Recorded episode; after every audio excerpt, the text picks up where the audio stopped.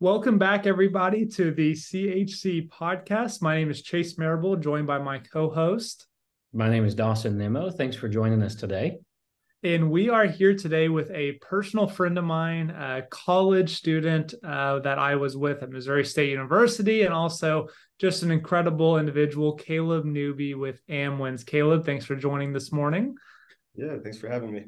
Absolutely. Uh, today, we're going to talk about FTCA, the Federal Tort Claims Act. We're going to talk about what was that act, uh, how does it apply to federally qualified health centers, and then look at some unique coverages that is called FTCA GAP, uh, medical malpractice, and really what can we do as an FQHC with FTCA and how do we leverage that best in our organization and what do we need to be fully protected. But before we get into any of that, Caileb, why don't we start off with your background? Tell us a little bit more about yourself, where you're at, and kind of your journey to where you're at today. Yeah, definitely. So I was a uh, college student with Chase Marables at uh, Missouri State University. Um, one of the rare cases that actually studied insurance. I had a finance background. Um, and shortly after I graduated, I've been in the wholesale space my entire career doing professional management and healthcare liability. Um, so I started at RT Specialty in Kansas City. I was there for about six years. Um, and I recently moved out to Denver, um, opened up a new office with Amwins, um, kind of focusing on a lot of healthcare, which is where I work with Chase the most on. But, um, but yeah, so everything professional management, healthcare, including the FTCA class of business that uh, we've been quite successful on. Awesome. And then whenever you look at what you're doing now for Amwins, it's it's a little bit more than just FTCA. So you're looking at professional lines. What what what are some of those professional lines at Amwins? Yeah, so any licensed professional where you do a service for a third party for a fee, and there may be um, insurance coverage if there is an event where you create an error or omission in that service, and there's a third party that is financially uh, impacted. So you're thinking architects, engineers, um, insurance people, contractors, um, pretty much all licensed professionals. On the management liability side, it's everything that uh, you can get sued for for the decisions you make or how you run your business. So D&O, EPL, if you run a retirement plan, fiduciary coverage, crime, cyber tech. Uh, there's a lot of miscellaneous coverages that fall within the pro exec bucket. And then um, healthcare is definitely one within that space. So allied healthcare, um, you know, high level providers, all types of facilities. So pretty much anything that's uh, tough to place, that's uh, maybe a wholesale play. Okay, I love it, and I see you all over the country working with healthcare accounts in those spaces. Uh, sometimes the the harder to place ones, and sometimes the FQHCs wanting the FTCA wrap coverage. So uh, that's a perfect segue into. Let's just start off with what what is the Federal Tort Claims Act? What what is the FTCA?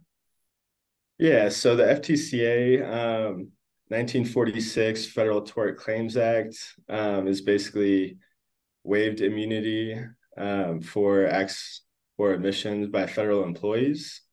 Um, so with the Johnson administration, there was kind of a war on poverty, and his administration combated inadequate access to medical treatment by bringing forth community health centers.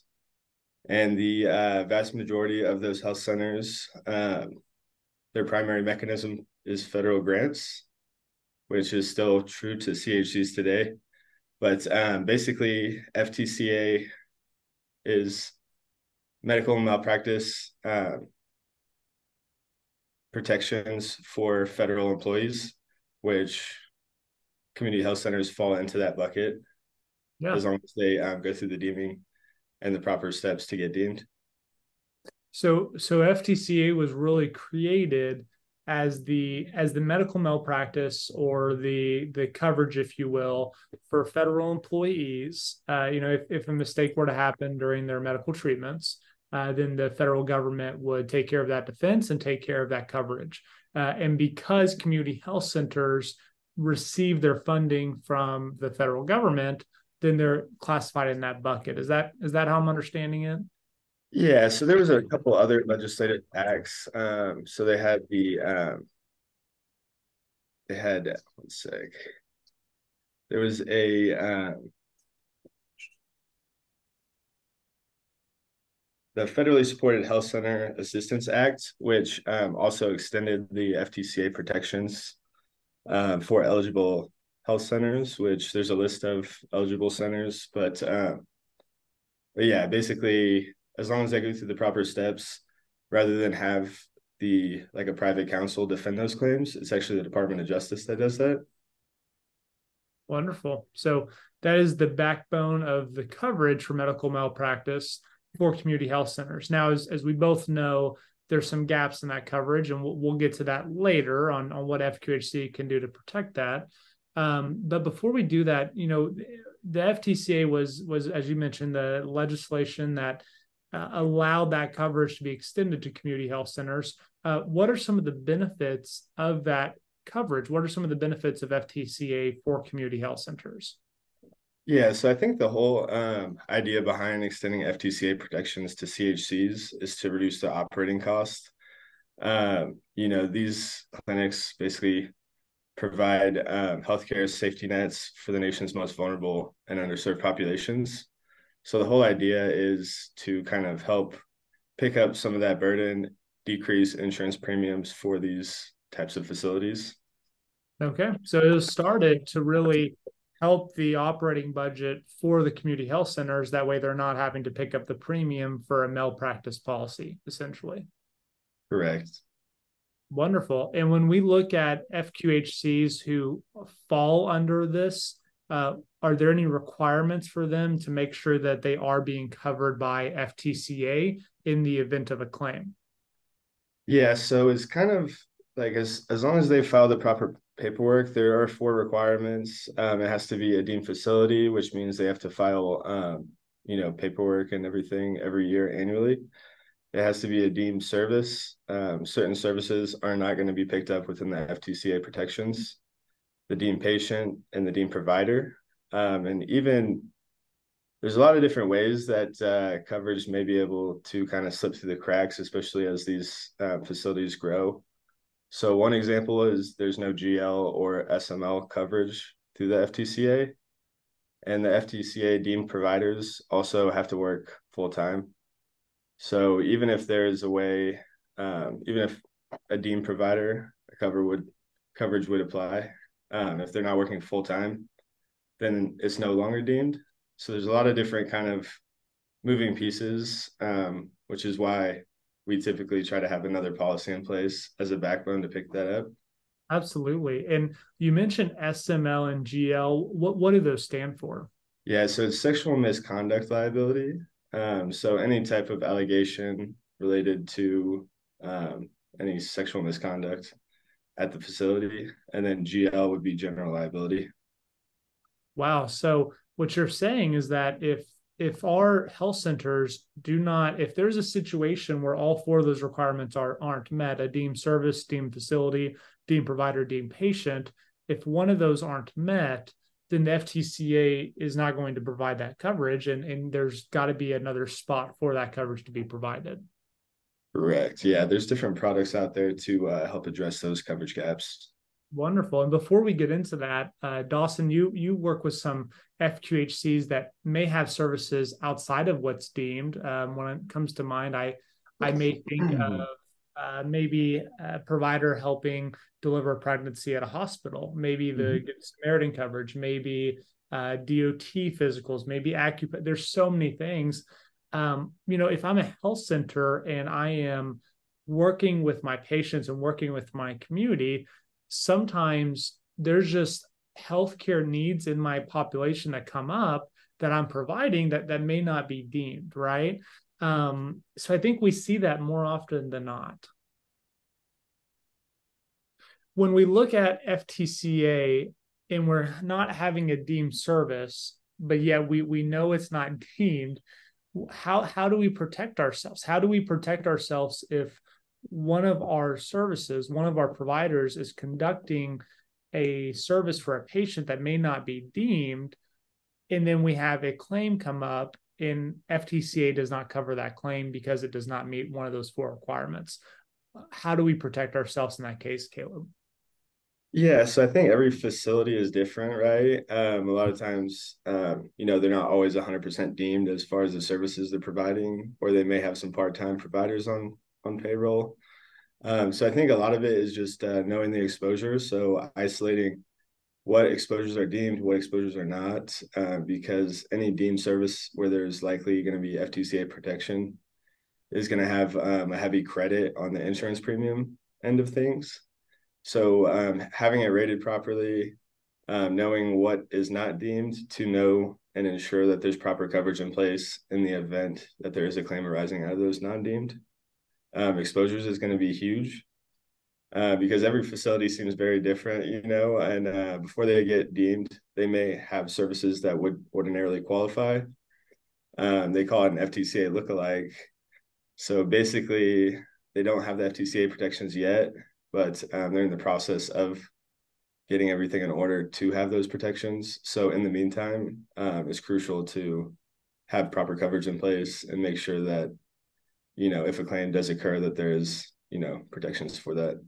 Absolutely. And when we look at lookalikes, there's there's quite a few of them. And what we're what we're explaining is that if they are a lookalike trying to get deemed status, trying to to be in an official FQHC, um, throughout that process while they're filing the paperwork and, and getting deemed, uh, they're not covered under FTCA. So they need to make sure that they're covering their providers and nurses underneath a malpractice policy. And then if I am a FQHC, it's very common to say, hey, FTCA is what provides us the coverage. Well, we don't need anything else. Uh, or they have a full on medical malpractice policy that is not excluding any of the FTCA covered services and it's costing them a lot of money in premium that is is not something that they need to be purchasing right? So when we look at those two scenarios let's start with the first one. If i'm an fqhc and i do not have a policy in place because i believe the ftca will cover all of my uh, claims and coverages what it's sounding like is that that may be leaving that provider and that FQHC up for some extreme exposure if they're relying on the FTCA to cover everything. Yeah, I mean, um, just relying on FTCA, as we talked about, you know, there's certain requirements for um, the Department of Justice to pick up that claim. Mm-hmm. So a lot of potential claims can slip through the cracks that way. Um, so I would always say that it's always safer to have that backstop policy in place. And the specific thing with the FTCA wrap is it has the wording um, to specifically route the claim, you know, it's going to exclude claims arising out of the FTCA. Because if uh, if there's other insurance in place, the government also will likely not pick it up.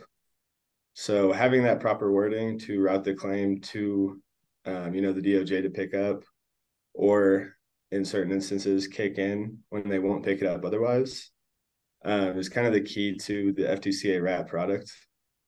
It's going to have tailored wording for these types of facilities, um, you know, to ensure that proper claims handling in, you know, deemed or non-deemed instances. Yeah, absolutely. And that's a great segue into the FQHCs that have a full-on medical malpractice policy that is not FTCA specific. For those FQHCs, that policy may not exclude FTCA claims. Thus, when a claim happens, that policy may have to pick up first if the federal government realizes that we have this policy out here that could be the primary payer, where the federal government should be paying that claim underneath FTCA. Um, so we see exposure both ways if we don't have a policy or if we do. But if we do have a policy, it's it's a great backstop but it may lead to some claims that we we really shouldn't be paying for as an FQHC. Yeah, and the the the highlight of the FTCA wrap is that um, it's structured properly for this instance of having another party potentially picking it up. Because if you just have a regular med mal policy in place and every claim the insurance company pays out is gonna um, you know show up on all your loss runs, it's gonna drive up premium, and it's gonna de-stress the account essentially. Yeah, absolutely. And it's going to show up on claims that that really shouldn't be showing up underneath that FQHC. It should be going to the FTCA to be handled and covered. You know, is there anything else that an FQHC should know about the FTCA, about medical malpractice before we go into how, how to access an FTCA gap policy. Is there anything else an FQHC should know about the FTCA? Um, I mean, as there's different ways to structure the MedMal policy. Um, the FTCA products are going to have, you know, all the tailored wording for the government to pick up claims that they should. Um, but like I said, each each facility is very different. So as long as the allied, the higher skilled, and the um, entity coverage, you know, is there, and you kind of understand which exposures you're looking to pick up. Um, you know, that's kind of the key is structuring it and tailoring it to the each facility. Absolutely. And each facility will be different based off the services that they're offering. So, if I'm hearing you correctly, something that I should do if I'm a CMO or CFO in the facility is really mm-hmm. understand the services I'm providing and then what is deemed underneath FTCA and then what is a non deemed service. Is that correct? Correct. Yeah, that's huge. And then understanding if it's a not deemed, we need to make sure we're picking up that coverage if it is deemed, we need to make sure we pick up the gaps of that coverage. Yep. So if I'm a community health center watching this podcast this morning, and you know, I, I'm either in a case where I I don't have another policy, we're just relying on FTCA, or I do have a policy, but it's a full malpractice policy and it's not really designed for community health centers. You know, who should I talk to about accessing an FTCA wrap policy? How, how do I go about either getting a proposal for that or just having a policy review for my own policies? Yeah, I mean, I think a good starting point is uh, finding a you know a retail broker that is um, you know that is specialized in the space, kind of knows this class of business, um, and knows the proper channels to be able to access those FTCA tailored products. Uh, they're going to know kind of you know what different you know submission requirements which may be different than any other class of business. Yep. they're going to know which markets to go to to approach. Um, as the more non-deemed services kind of you know sometimes these facilities grow they start providing you know additional services outside of the ftca they're going to know how to uh, you know address those exposures and structure a policy specific to that facility. Absolutely. So finding an insurance broker understands the industry, understands the niche, and then conducting that policy review as you just talked about through that. Um, and then lastly, I you just mentioned something I want to make sure we address. Uh, the submission requirements for an FTCA wrap is is quite different than other other uh, other submission requirements. We we always mention the UDS form and applications, but what what else would FQHC need to make sure they have on hand for that submission? Yeah, so there's some uh, FTCA tailored um, applications, which is going to help kind of identify the non-deemed versus deemed exposures, um, the physician rosters, the loss runs. Obviously, uh, they have the deeming letter that they have to, you know, provide to be FTCA qualified annually. Um, as you mentioned, the UDS report. There's also some uh, some other forms specific to FTCAs. It's called like the forms 5A, 5B, and 5C.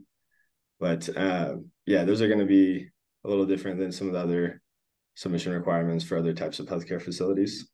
Absolutely. So if I have those forms, I find an insurance broker that understands the industry, I should be in a very good spot to at least see some options for FTCA gap coverage. Absolutely. And Caileb, what you know, how are how are the policies? A little more technical. How are the policies rated? Are they rated off of revenue, number of providers, all kinds of different things? Like, what's the common way that you see it being rated? And mm-hmm. is it is there a like on a standard GL policy? There's a rate per the class code, and, and that's kind of your rough premium. Is it rate by provider? How, how are you guys doing that? So, um, like I said, whenever there's like different, um, like there's different physicians, sometimes they have their own coverage. So it really mm-hmm. depends on the physician roster, the um, breakdown of the deemed services, which are going to have a heavy um, credit. Usually, uh, mm-hmm. the non-deemed are just going to be rated as if you know there's no FTCA protections because there aren't. Um, a lot of it is going to do the types of um, you know the visits the annual mm-hmm. visits the breakdown of what different procedures they're offering Um, so just the overall exposures, revenues, um, loss history is going to be a consideration, and um, you know whatever the current retro date is is going to also factor in. So there's a number of different underwriting factors, but um, it's a lot sure. more complicated than a standard GL trying to figure. Yeah, it's a little, yeah, it's a more complicated, yeah. but um, but yeah, as long as we can kind of be able to relay that information, we know the exposures, we know the services they're providing, we can negotiate that heavy um, heavy credit on all the deemed services. No, that's perfect. I was trying to understand the ballpark idea, and and you know, sitting down with with executives and hey, what you know, what would I expect to look at? But it, it's really complicated. Yeah, it's just the overall exposures. Um, obviously, yeah. those deemed exposures are going to get a a lot um, cheaper credit on that. No, that's perfect. Thank you.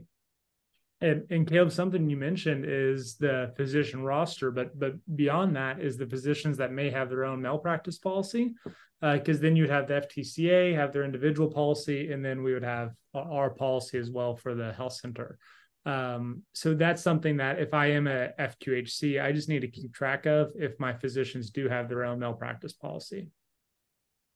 Yep. And yeah, a lot of times I see providers, the higher scaled, um, they either have their own coverage or they have their own separate limits. Mm-hmm. Um, you don't want to be a provider and have an insurance policy in place. And one provider, you know, a claim arises out of another provider, blows through all the limits, and then essentially you can be left bare in that instance. Absolutely. Mm-hmm. So making sure the providers each have their separate limits or at least enough limits to get through multiple claims if they were to happen in a certain year. Yep.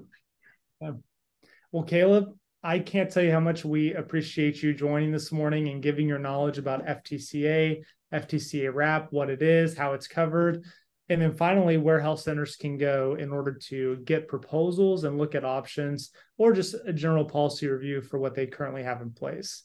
Uh, before we leave, is there anything else you'd like to mention today?